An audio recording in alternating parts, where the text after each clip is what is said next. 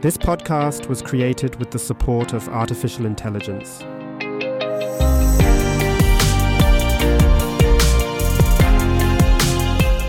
Hey, this is Julian. I welcome you to another episode of Instant Psycho. In today's episode, we dive into a rather rare but somewhat unsettling topic Capgras syndrome. You might have never heard of it, but it's a psychological phenomenon that shows us how complex and sometimes mysterious our brain really is. Capgras syndrome is a rare disorder in which a person believes that a friend, family member, or even a pet has been replaced by an identical imposter. Imagine coming home and thinking that the person greeting you looks like your partner, your child, or even your dog, but something inside you says they're not really them. Frightening, right? This syndrome might sound like something out of a science fiction movie, but it's a real and serious psychological condition. In this episode, we will learn what Capgras syndrome is, how it manifests, and most importantly, what it means for those affected and their loved ones. At the core of Capgras syndrome lies a deep confusion in our brain. The affected individuals are firmly convinced that a close person has been replaced by a doppelganger.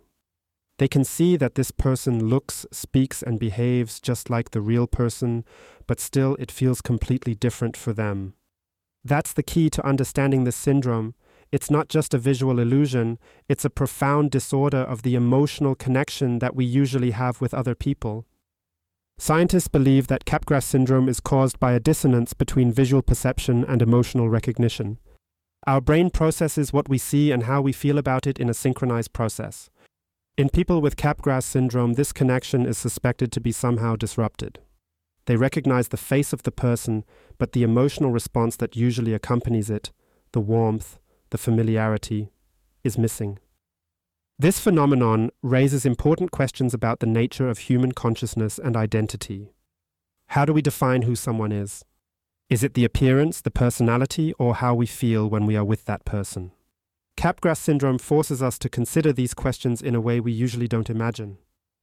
Now let's talk about the causes and risk factors of Capgras syndrome. How does such a profound misperception arise? Scientists are not entirely sure yet, but there are some theories and observed patterns. First, neurological factors.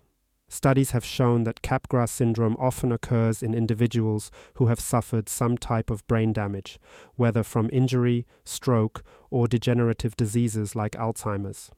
These damages can affect the brain regions responsible for facial recognition and emotional processing. Second, mental health. The syndrome is also linked with mental illnesses like schizophrenia, bipolar disorders, or severe depression. In these cases, the altered brain chemistry or the symptoms of the illness itself could lead to the perceptual distortions.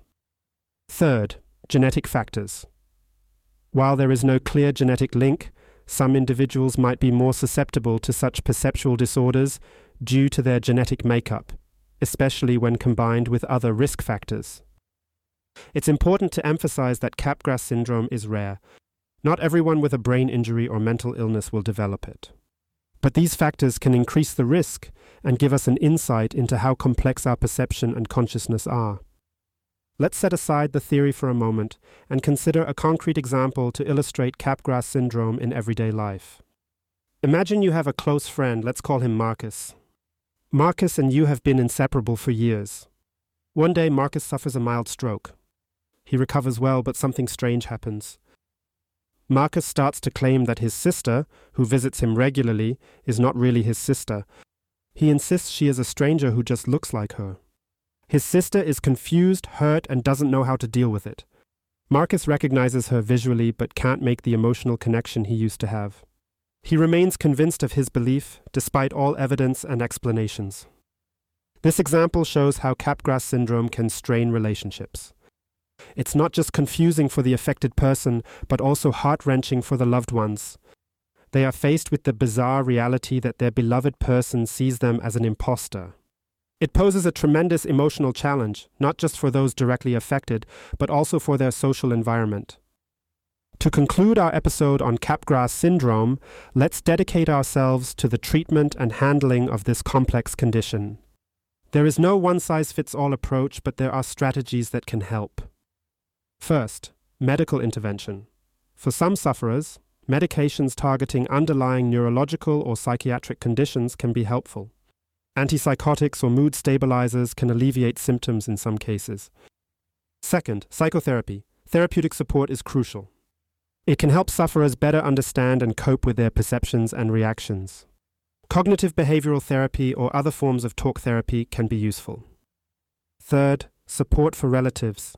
It's also important that relatives receive support and education. They need to learn how to deal with the symptoms and how to best support the affected person. Support groups or counseling can be of great benefit here. And finally, patience and understanding. Dealing with Capgras syndrome requires a lot of patience and empathy. It's important to remember that the affected person is not acting intentionally. Maintaining a calm and supportive environment is beneficial for all involved. Capgras syndrome is a challenging psychological phenomenon, but with the right approach and support, people can manage it and lead fulfilling lives. So that concludes our episode for today. If you enjoyed the episode, feel free to send me a message at instantpsycho.com. Otherwise, I look forward to seeing you again next time. This is Instant Psycho, your dose of psychology.